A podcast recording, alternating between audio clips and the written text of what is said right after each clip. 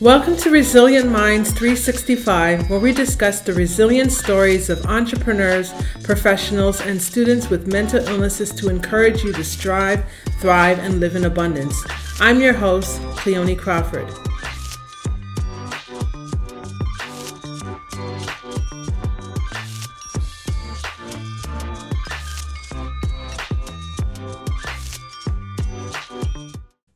Welcome to Resilient Minds 365, where we discuss the resilient stories of entrepreneurs, professionals, and students with mental illnesses to encourage you to strive, thrive, and live in abundance. I'm your host, Cleone Crawford. Well, guys, today we have a special guest with us. We have Tony Roberts. Well, Tony Roberts graduated from Louisville Presbyterian Seminary with a Master of Divinity degree. He served 20 years in the pastoral ministry while living with bipolar disorder. He's the author of two books. One is called Delight in Disorder and When Despair Meets Delight. He's now the chief shepherd of Delight in Disorder Ministries. With that said, I now present to you Tony Roberts. Hello, Cleone. Thanks for having me on. No problem. Thank you very much for coming on. So I see that you are you are you are a pastor or you mm-hmm. are in the pastoral ministry. Tell us more about your profession, what you do, and um, I believe you're a mental health minister now. So tell us more about that ministry that you have. Yes, so I was in a pastoral role. Uh, you know, the the you might say the solo pastor of a church. I served four different churches over the course of 20 years um, ranging in size from 100 to 400 uh, congregants, um, and uh, also a variety of settings from rural to urban, suburban, small village, uh, variety of ranges, ethnic backgrounds, um, from uh, you know, those those of you in America know the geography uh, from the St. Louis area to near Pittsburgh, um, and then um, in the Finger Lakes region of New York, upstate New York, uh, and then Long Island was my final call uh, outside of uh, New York City, um, and uh, uh, so that that was my first 20 years, and had a blessed uh, time in that. But as I progressed and my illness progressed, the responsibilities of being a pastor and being available 24 7 mm-hmm. um, was uh, too much. Uh, it uh, started to uh, accumulate. Um, I also had some uh, conflictual marriage issues and um, some unusual conflict in the church that was not getting resolved. Mm-hmm. Um, so I stepped away with full support of my ministry supervisors and entered into a more mental health ministry, which I do now.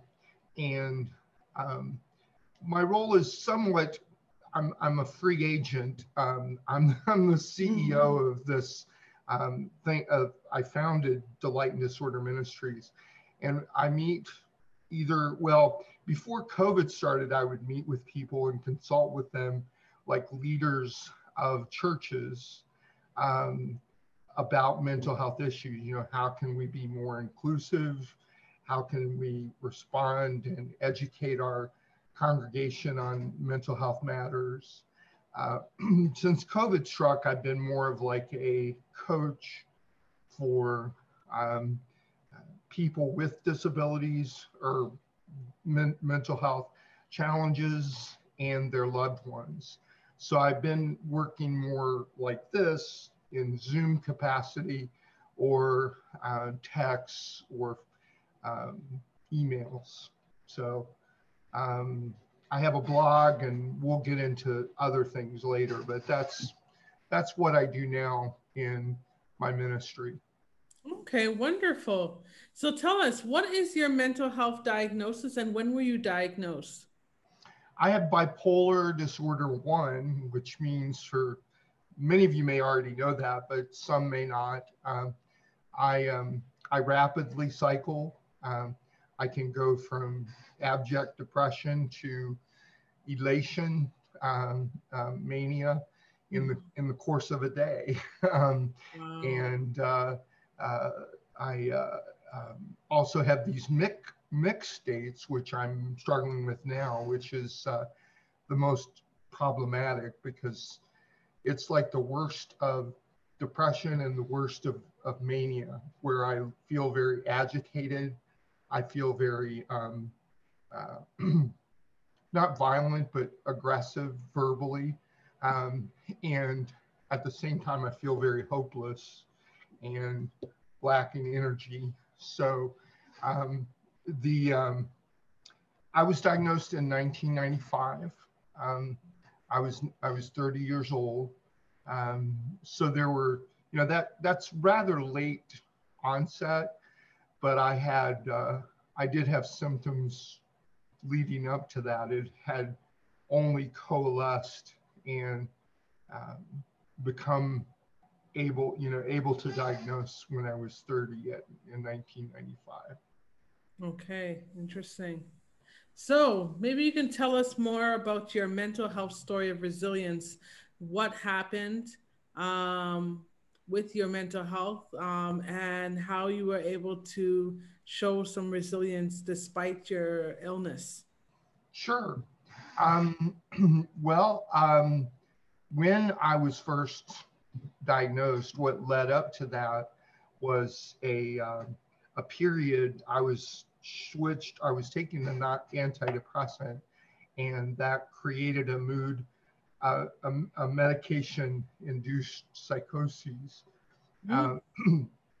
Where I was awake for seven days, seven nights, and hallucinating visually and auditorially, um, auditory. Um, and I was still serving full time in the pulpit, so it was, you know, it was it was problematic. Um, I did check myself into a hospital voluntarily, where um, I was diagnosed and put on medication. Probably one of the best resilient decisions I made, and I don't take full credit for this. Um, I had a lot of support from family, friends, and and colleagues and supervisors, uh, as well as the grace of God, I believe, um, is that I chose to take medicine and to seek medical care. Um, uh, you know, sometimes people in my diagnosis resist that. Um, partly because mania feels so good you know when you when you can you can appreciate that um, uh, and uh, no one wants to feel like they have to rely on medicine their whole life um, right. but early on i accepted the reality that if i was going to to live a reasonably um, uh, you know happy life um, I would need to take medicine the rest of my life. Um, I accepted that reality. Um, and then over the course, there have been tremendous ups and downs. Um, but I've been blessed to have, um, again, family, friends, colleagues, supporters, and the grace of God to um, to bounce back. You know, I um, uh, some of the you know, I was told when I first went to um, the psych hospital, there was an old crotchety nurse who, who was like the bearer of bad news. And I, I guess I was giving her a hard time. Mm-hmm. And she decided to give me a dose of reality when I insisted that she give me a prognosis for my illness. And she said, Well, you're going to divorce, you'll never work as a pastor again, and you'll be in and out of the psych hospital. So, um, in a way, on the surface le- level, you could say that that forecast held true. Um, I, I did, after 25 years, I did get divorced, but we, we made it, you know, we made it meaningful. We have four children that I love very dearly. uh, you know, I don't regret a moment of that. Mm-hmm. Um, I wasn't able to stay in pastoral ministry, but my ministry has persisted. It just took a different form. Um, and even though I did go back to a psych unit, um, I've, I've not been over the course of the last dozen years. So um, I've been able to manage it um, in an outpatient basis. So That's. Yeah, yeah. So my next question is, um, so you became you were diagnosed when you were 30, so a little later in life. So what was it like being a man with a mental illness? How did that affect your manhood? Yes, um, it's a, it's an excellent question, and you know I I don't know uh, I, I don't know this this precise statistics, but I do know that from what I've studied that um, women are more commonly diagnosed with bipolar, um, really with with all mental illness correctly, but but it's probably more the case because they're the ones who ask for help, right? um, men are less inclined to ask for help. Um, I've always been a bit unusual as a man. I've uh, I've always been, um, even though I was a you know I was an athlete and you know I was I was um, I was comfortable with my manliness. Um, I was also very much in touch with my emotions and you know probably more. Well, I know I had a lot more friends who were women than than men. Um, but it did, you know, when when I would interact with other men and um, congregation members, because uh, you know ministry is perceived and it well more than just perceived. It is cut out to be for men. There mm-hmm. are growing numbers of women entering ministry, which I think is great. Um, but traditionally, especially in my denomination, it, you know, you had a strong male leader at the helm of the pulpit, you know, right. and uh, um, when I was diagnosed and came back, because I came back full time in ministry, um, there were people that did question um, my ability to be that strong male figure leading a congregation. Fortunately, we did address that as because I had a group of of mostly male leaders who believed it was it wasn't you know a death sentence we could lead together. Okay. Interesting. So my next question is um, with regards to religion to uh, um, your faith mm-hmm. i know sometimes that mental illness can be demonized um, did you experience any of that in your faith? Um, and what are your thoughts about mental illness and um, being demonized in the congregations? Yes. Um, I'll respond to that in two ways. First, that um, um, there there is uh, a challenge for those of us who who fall into both worlds of having a mental illness and being a person of faith. Um, because sometimes, and this was the case for me, sometimes our delusions take religious shape. Uh, yeah. You know, um, that doesn't mean that that all religion is delusional by any means. But if you if this is a strong component of your life, um, it's it's often the form your delusions take. And so early on, um, my delusions were, you know, the end of the world and, you know, um, my role in rescuing um, people, saving people. Um, and even though I didn't have a Messiah complex, there was, you know, there was a, a kind of prophetic role that I was part of my delusion.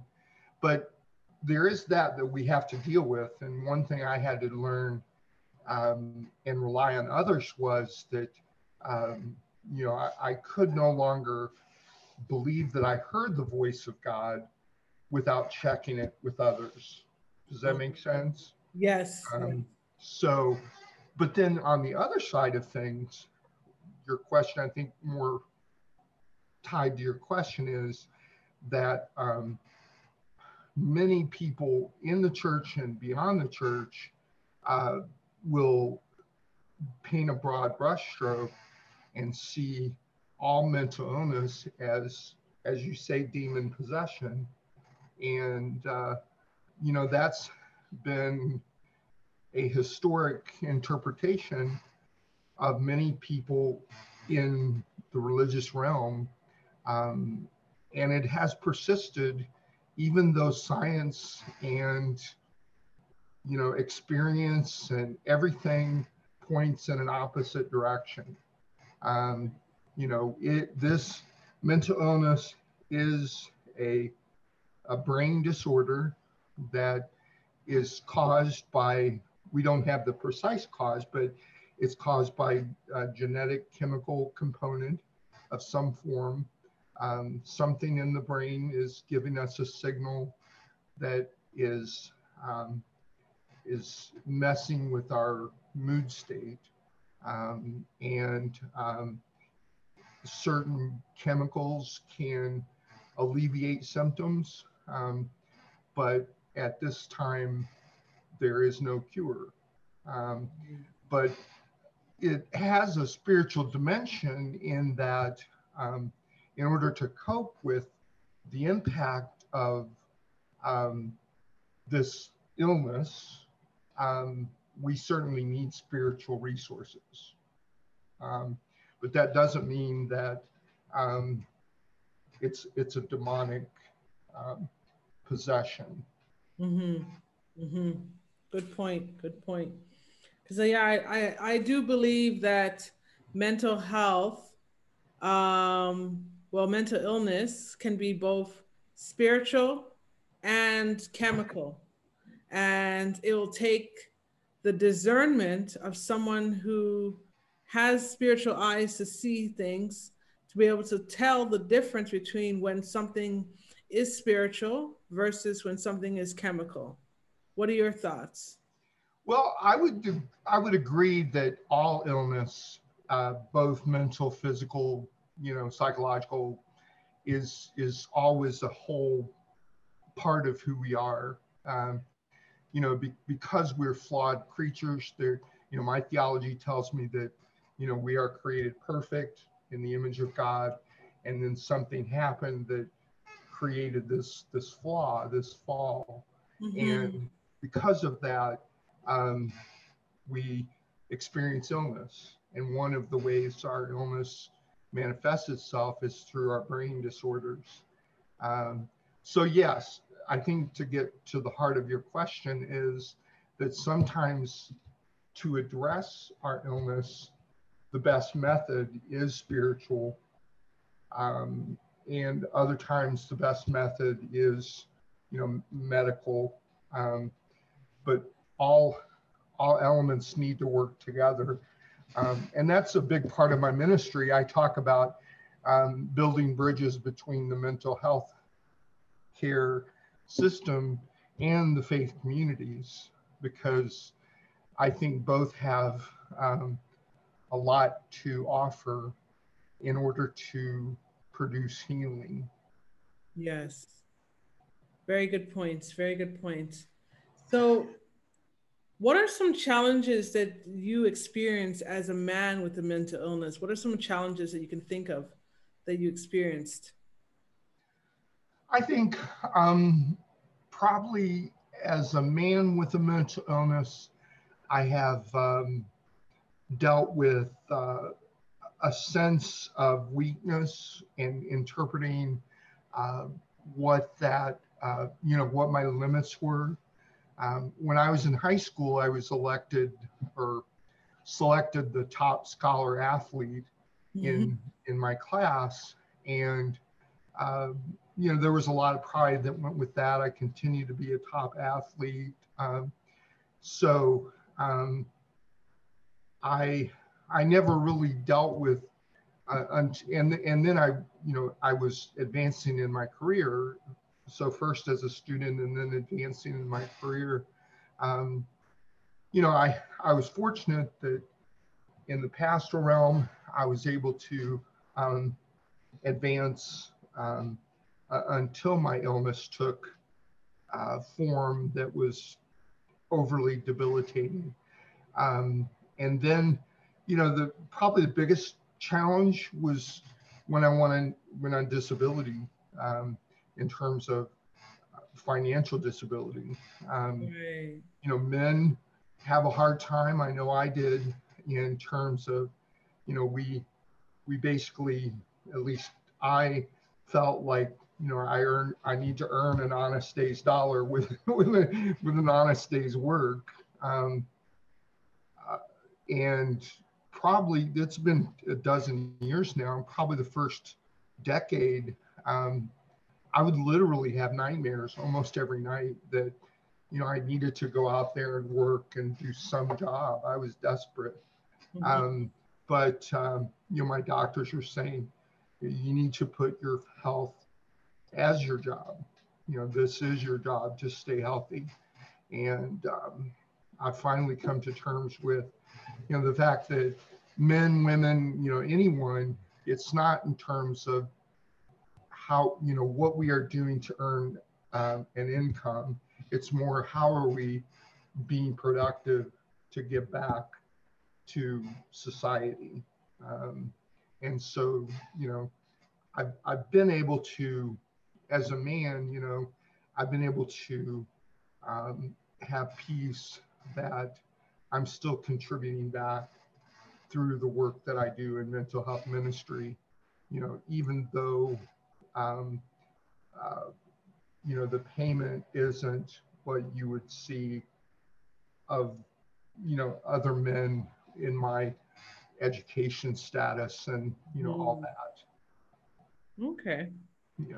So my next question is, what is it like being in a relationship having a mental illness? Excellent, excellent question. my wife and I learn something new every day. We we've been married two years now. In fact, um, Sunday was our anniversary. So, oh, um, yes. Um, you know, before before we met, um, she really had never had um, any sort of relationship with someone with a serious mental illness. I mean, not even a casual friendship. Um, so suddenly, she's immersed in in this this challenging um, role to, and she she is just such a nurturing, loving person. Um, and sometimes that works against her. You know, that's one one thing we've really talked about because, mm-hmm. uh, as some of your listeners know, I mean, sometimes we get, and this is part of my mixed state. Sometimes we get into situations where we just need to to to be left alone um, and there is no solution. You know, there is no um, uh, way to engage until our mood state has improved.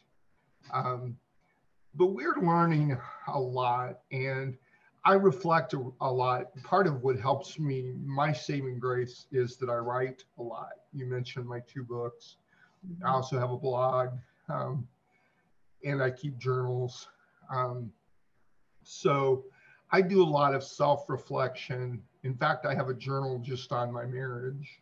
Um, and it relates to okay, this is what's happened today. Um, this is what I've learned. And, you know, this is what I can do differently. Um, uh, but we also we we see a counselor. Um, we each have friends that we talk about. Um, I think it's important. Sometimes people are reluctant to do this because, you know, you don't want to talk about your marriage outside of your marriage. But I fully believe, um, I mean, counseling is where the deep issues can be resolved.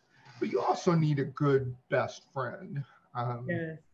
you know, to, you know, who's who's going to be impartial, you know, who's not going to try to convince you to leave your partner or you know um, but someone to um, to encourage you okay So, what is it like being a father with a mental illness? You know, that's one of my biggest challenges. Um, I currently have launched my children, so I don't have, um, you know, the ongoing daily relationship.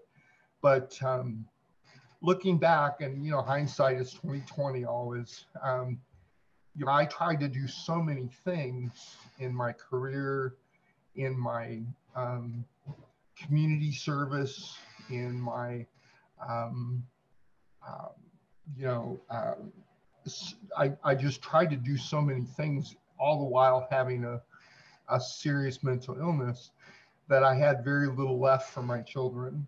Okay. Um, and, um, you know, looking back, I, I would like to have done that over. And it's kind of like what I tell people is that I got an A plus as a minister and probably a C minus as a dad. Okay. Um, and I would have liked to have gotten at least a B in both. so, uh, um, but now I, you know, my children are launched. I, um, I have an older daughter who's married and has four children, my grandchildren, and uh, uh, get along great with my step, uh, my son-in-law, and um, I have a daughter who's um, who's just being launched, and then two children. Um, they live with their mother, who are uh, my ex-wife, and they uh, both have Down syndrome. We adopted them, oh. and uh, I talk to them on um, video call every Saturday, and uh, um, you know they they seem to be seem to be enjoying the the the the the, the, the pandemic has has really put a crimp in in their lifestyle because they like to get out and be among people. Mm-hmm. But I feel like um, I would like to make decisions again from early in their childhood. Um, but I, I'm grateful to God that it has, um, you know, it's never too late. Definitely. Definitely. Good point. So, how open are you with your mental illness with friends, family, acquaintances? I'm a, an open book. Yeah, it, it costs fourteen ninety nine for from Amazon. Uh, no, um, that's what I tell people. That's my tagline. Um, no, it's um, I have always been very open. Um, something compelled me early on when I first admitted myself in the psych unit. Um, I had the choice, and this was 1995. That some of you remember back then, and it's even still the case then. But 1995, they were just coming out with new meds that gave hope to people with bipolar. But mm-hmm. there were still people, a lot of people, who felt like with that diagnosis, you were basically restricted to a psych unit taking Thorazine and walking around in slippers. Uh, and um, so when I came out as a full time pastor, um, intending to go back into full time ministry, um, and I did it while I was in the hospital. You know, I basically wrote a letter, and um, people, um, you know, I don't advise anyone else to do this. Like I said, I was just uh, compelled. I, I believe look, you know, looking back, I think it was a God-led decision. Mm-hmm. Uh, but I've I've known many people who did similar things and it didn't work out. Um, so again, I don't advise it, but the blessing that it's been for me is um, I've never had to keep a secret, you know. Um, so along the way, I had a, um, a ministry supervisor who gave me the best advice and that is I asked him, you know, who do I tell um, about my illness? And he said, well, you, you look for two or three trusted leaders, and if possible, some you know people with the experience of being in mental health. So I found um, two psych nurses who were in leadership roles in my church. Um, and then he said, and then don't feel compelled to keep a secret, but don't, also don't go to the pulpit and announce it. Basically, if you're in relationship with someone and they are having struggles, you know, compassionately identify with them and say, you know, I can appreciate what you're going through and indicate a part of your story. Mm-hmm. Um, so that is how I advise people today that I counsel, that I consult with. You know, don't don't feel obligated either to announce it to the world or to keep it a secret. You know, certainly share it in counseling, um, share it with your closest family, and see if you can come up with a strategy to um, to talk about it more openly. Okay. Okay. So, what did you have to do to overcome or bounce back from your low points? List all resources that were applicable. Um, yes. Well, um, I had a number of low points. Um, there's no doubt about that, and I think everyone with with my diagnosis and other diagnoses um, have them. Um, I think one of the things I had to do um, that was a good decision is to ask people to play more. Um, how do I want to put this? Uh, play a more central role in my daily self care. Um, so for a while, when I was confused with my illness, um, I might put my wife or my my my sister, who's a psych nurse, I might put them in charge of filling my pill containers and mm. checking it every day to make sure that I had taken my medicine. Um, you know, that may seem like a small thing to do, but it was huge. You know, if you take your medicine every day on time, um, it, it, can make a major difference. Um, certainly, uh, both regular appointments with psychiatrists or nurse practitioners, psychiatric, um, and therapists have been um, great helps for me. Um, and along the way, even though I've been a pastor, so I don't really have a pastor in in the traditional sense, I've always had a, a spiritual mentor, someone who, who could um, reflect with me on what God was doing in my life, um, you know, related to my illness and related to decisions I made as a person with mental illness.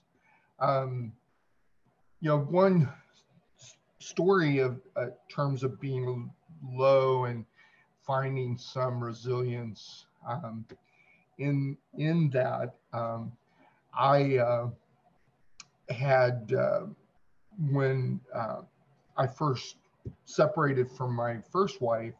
Um, yeah, I was pretty much homeless. Um, mm. I had um, I had basically gotten a stranger to take me to um, a, um, a psych hospital where I begged them to put me in a shelter because I didn't want to go back. Um, and uh, I was very confused.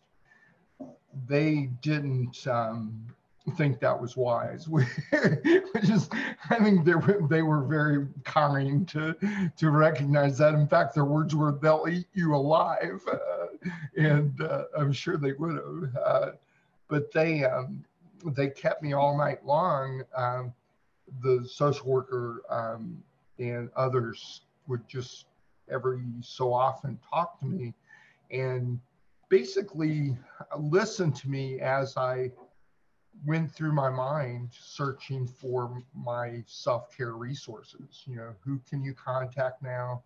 Um, what would you ask them? You know what is it that you need? Um, um, and um, so having someone, and especially a mental health professional like that, um, think through your needs. And what ended up happening is that I found a ministry supervisor in the area who he couldn't help himself, but he knew a church that could. And a pastor of that church um, picked me up and took me to eat because I hadn't eaten for a while. Um, she and her church put me up in a like a temporary hotel. It was kind of I mean, it wasn't the best. It was it was kind of like a place you you send people who have been evicted from, um, you know, um, uh, Section 8 housing or whatever, you know, very bed cockroach ridden and everything. but I was only there for three days and uh, they, they offered to do my laundry and the church did.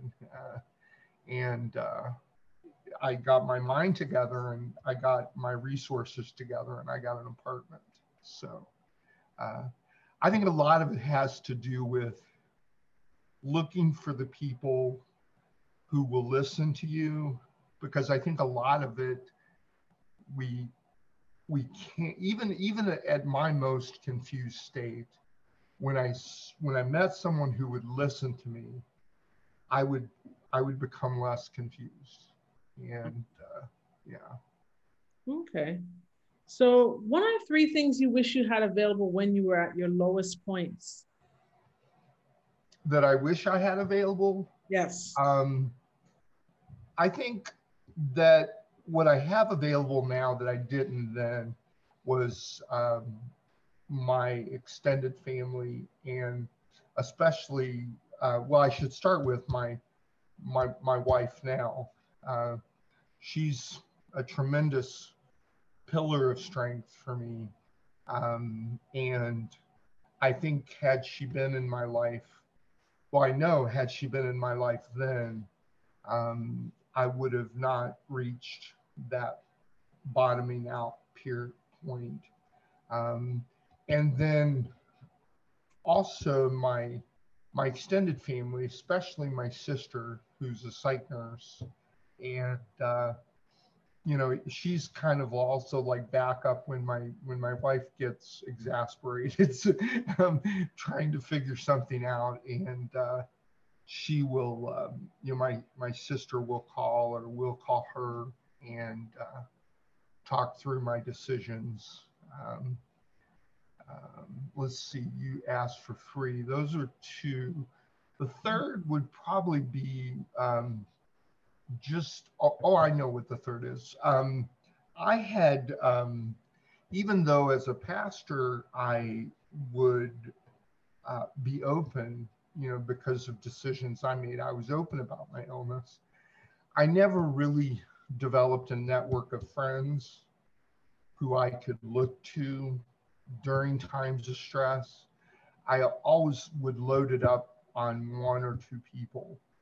Mm-hmm. Um, and one thing I would strongly suggest to those of you listening and, you know, others with uh, mental illness is, you know, don't load it up on one or two people. You know even if even if you send a quick message or a text to someone that's why i love peer peer specialists if i don't know if that's what you call the language in in canada but peer support workers. peer support workers. Um, people who who know i mean they're not going to do therapy they're not going to prescribe meds but they can talk with you they can listen and they know what you're going through. And I, to this day, you know, um, uh, I will, you know, send a quick message. In fact, there's one woman, Melanie. Hi, Melanie, uh, to in Toronto. No, she's Quebec. I'm sorry. Um, uh, you know, Australia. If if it's in the middle of the night, I have friends in Australia or um, South Africa. Um, you know, all the time zones. Um, and uh, uh, it's just been a, a great blessing. Um, that way, that way, I also don't have to um, uh, busy up the crisis lines because, I mean, crisis lines are essential for people who are in crisis. But a mm-hmm. lot of the time, I'm just, you know, feeling very low, and I could sink further uh, unless I get some friends together and we we talk. Okay.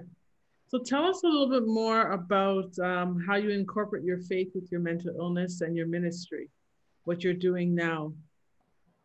Well, um, my blog is a place, my books and my blogs, when I write, I always have in mind the two worlds. Um, I reflect on, um, you know, my personal faith. I'm a Christian, um, and yet I'm also um, one who believes that Christ died for all and that, um, you know, we don't condemn people based on their worldview. Um, our job is to uh, invite people in to relationship and that uh, out of that relationship, um, you know, love emerges. And if anyone will, um, uh, you know, if any changes happen, uh, there's a there's a saying a, a good mentor um, would say to me, and he he would counsel young pastors with this, and he said, you know, don't try to change people to be more like you. Mm-hmm. Love them into mutual transformation, and that's what I believe in my faith. Um, I think that as someone with a mental illness, you know, and also working with people impacted by mental illness, um, you know, I don't have all the answers. I don't, my faith doesn't give me, uh, I, I'm not an expert on what they need to believe. But as I share my faith and my story, and you know, and my own transformations that that God has has brought about in my life, mm-hmm. um, and invite them to share their stories because I think everyone has a story um, and we listen to each other, um, that some form of healing happens. Not not a cure, um, although that's possible, but it's rare and it may not come in this life. Um, but uh, that's sort of how my faith works, and I don't. The exciting thing for me, I was just um, in conversation with one of my friends who's an atheist, and we are just best of friends. Um, but that never would have happened when I was a pastor.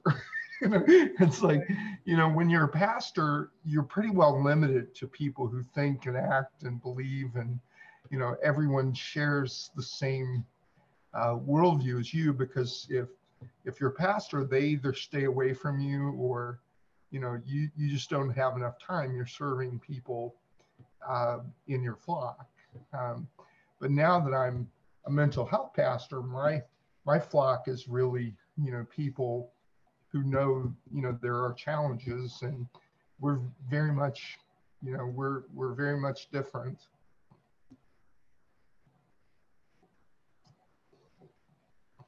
Okay, cool. Then I'd like to know when you came out um, as someone with a mental health challenge, how were you received by your faith community? Well, this is another case where it, it was nothing short of a miracle um, because uh, I've never heard of anyone who had been embraced as much as I was. Okay. Uh, almost without exception. Um, you know, my, um, I mean, my my my uh, board of my church gave me an unli- unlimited paid leave of absence. Um, the mostly women of the church gave my wife um, all the you know the we we were a traditional family. My wife was at home with the meals and and the children and they they basically took that over. So so she could uh, uh, visit me and sort of nurse me back to health. Um, uh, all of you know in america it's you know the medical costs are outrageous, yeah. uh, especially for psychiatric um, care. Uh, all of the extraordinary psychological or psychiatric care was covered. We don't even know who did that. Um, wow. uh, it was, I mean, it was nothing short of a miracle. Um, so now that's, you know, that's not happening enough in, no. um, in the world today. And that's one one reason I share my story is that there's no reason why it can't happen. If it if it happened with me and the the people that I was serving, and it was a good outcome. I mean, they grew, I grew, the church grew, uh, our faith grew. Um, you know, we we learned to be more giving and sharing, and you know, I came back strong. I served another dozen years in pastoral ministry, and I'm still in ministry. Um, so um, yeah, that that now now I will back up and say there were people who who weren't fully embracing. You know, we had initially we had um, let's see, this was a church of about 250 members, and I would say, you know, the the very first because because I initially spent um, six months out of the pulpit. I would I was coming back part time, but not full time. And I would say over the course of that six weeks, there were probably 50 people who kind of stepped back into the woodwork. Um, but my, um, as soon as I was doing better, my leadership team and I decided that uh, we would make home visits to everyone. Um, and many of those 50 people just, it was just a lack of understanding. Right. Uh, they felt like, well, you know, he's too fragile now, or you know, he's contagious, or and once they saw me in person and realized that I was as good as ever, um, it, it's all it took. Okay, wonderful, wonderful. I'm glad that you had that experience. Not everyone has had that experience, but that's amazing that you were able to have a positive experience um, with the church. Uh, with that said, what words of hope can you give to our listeners?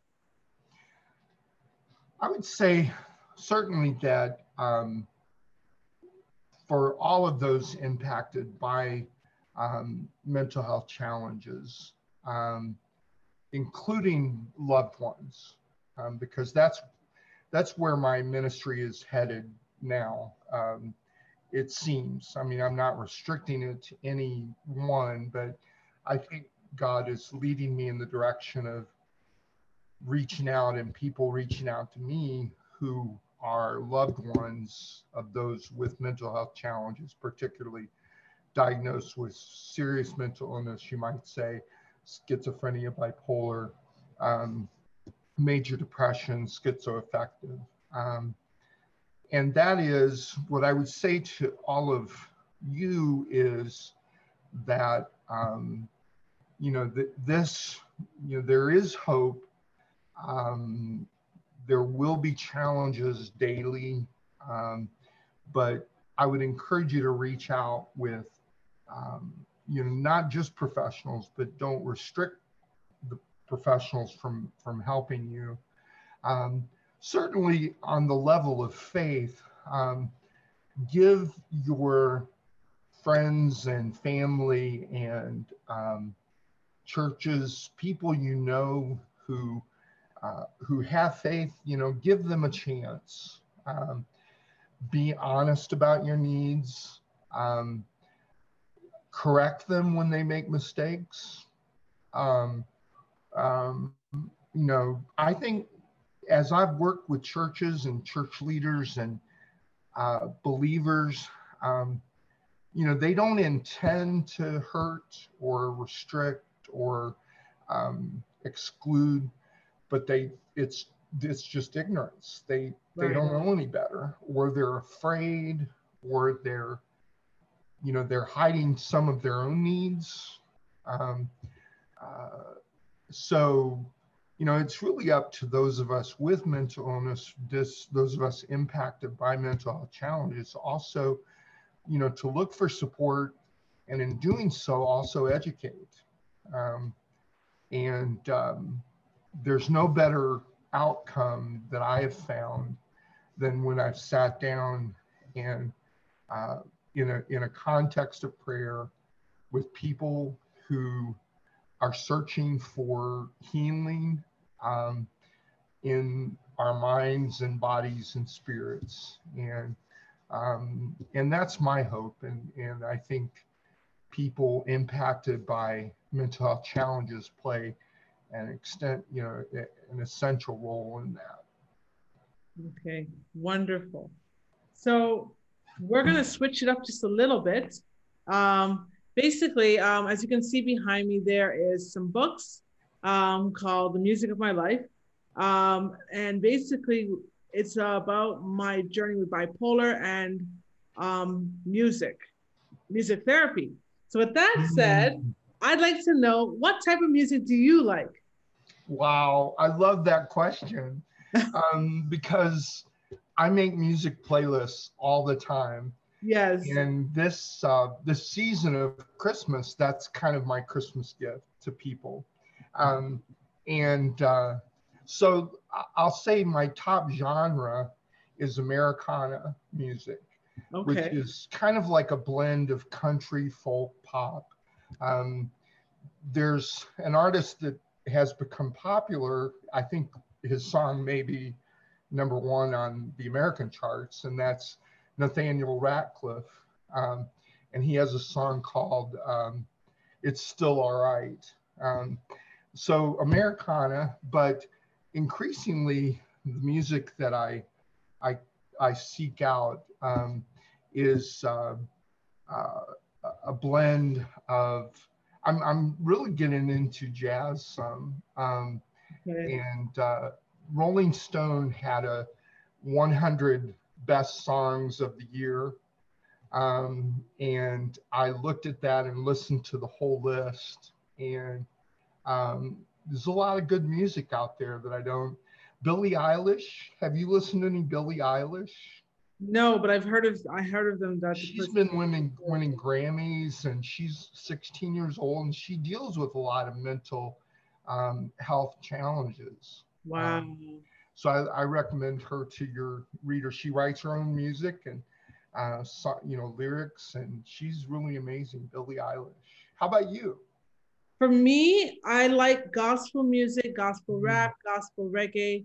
I like um, old school Motown. Mm. Um, I like, um, yeah, I love old school music um, mm-hmm. from the uh, 80s and 90s, early 90s, and um, some from the 70s. So that's yes. me. I love music. Yes. Very eclectic taste. Well, I'm dating myself. For me, that's like my my uh, my growing up years. That's not old school. That's like you know, old school for me would be like Billie Holiday and uh, uh right. Uh, the really you know Ella Fitzgerald and.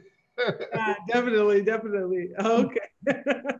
so with that said, if you were to think of one song that describes your journey, what would it be and why? Hmm, I like that a lot. Um, uh, let's see here. I'm going to cheat and get my most recent playlist out. Okay, I can access this really quick.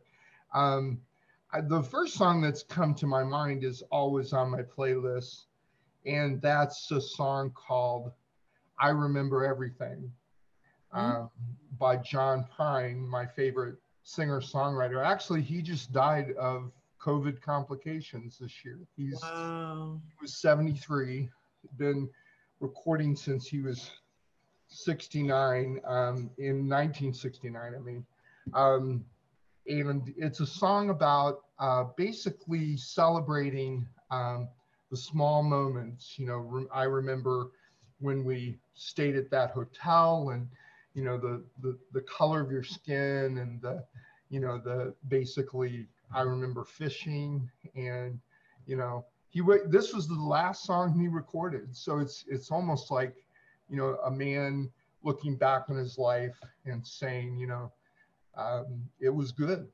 And, uh, uh, you know, as much challenges as we go through, and you know, certainly with mental health challenge, I've been blessed to live long enough, and I'm only 56. I have a lot more to go, but right. you know, right.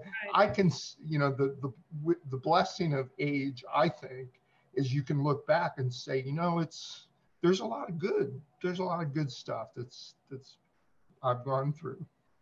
Okay, amazing. So, how can we stay in touch with you? What are your social media handles? Well, I have uh, a blog that's the first place to start, uh, and that is uh, well, it's a website mm-hmm. with a blog um, included. It's Delight in Disorder. So, delight, I N disorder.org. Um, and there you will find, uh, I've taken a little bit of a holiday break, but starting the new year, I'm going to have um, faith and mental uh, health reflections from myself and then also guest posts. And I'd love to invite you to, to do one. Um, um, and uh, uh, from that, there's a contact button, or you can reach me at tony at delightindisorder.org. Um, I have a Facebook page that is, um, uh, if you, you know, if you look at Tony Roberts, you'll find it's, I think it's Facebook backslash delightindisorder.org.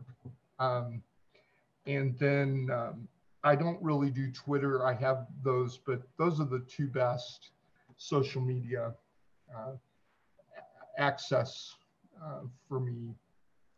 Can I assume? So you're not on Instagram then? No, I'm not on Instagram. No. Okay. no worries. Perfect. Well, I want to thank you very much, Tony, for being a guest on our show and sharing your um, gems with us. It was very insightful. Thank and you. Thank you. And, and, I'll have you on my on my blog, and you can write about your music, um, healing, well, music therapy, and what songs are important to you. Yeah, no worries. That'll be awesome. so, mm-hmm. with that said, to all you resilient minds out there, until next time, please subscribe to us on all our platforms and don't forget to rate the show and leave a review for us on Apple Podcasts. Also, join the, resi- the community of resilient minds and sign up for our monthly newsletter at cleonecrawford.com. Be sure to grab a copy of my book, The Music of My Life, on all Amazon marketplaces to get to know me better. And if you can think of one person that will receive value from today's show or connect with Tony's testimonial, please share it with them. Feel free to take a screenshot of this week's episode of the podcast and tag us on Instagram. You can tag myself at Only Cleone or Resilient Minds 365. And also, remember, Mental health is not a death sentence. Despite your illness, you can strive, thrive, and live in abundance. Until next time, I'm Cleone Crawford and I'm signing off.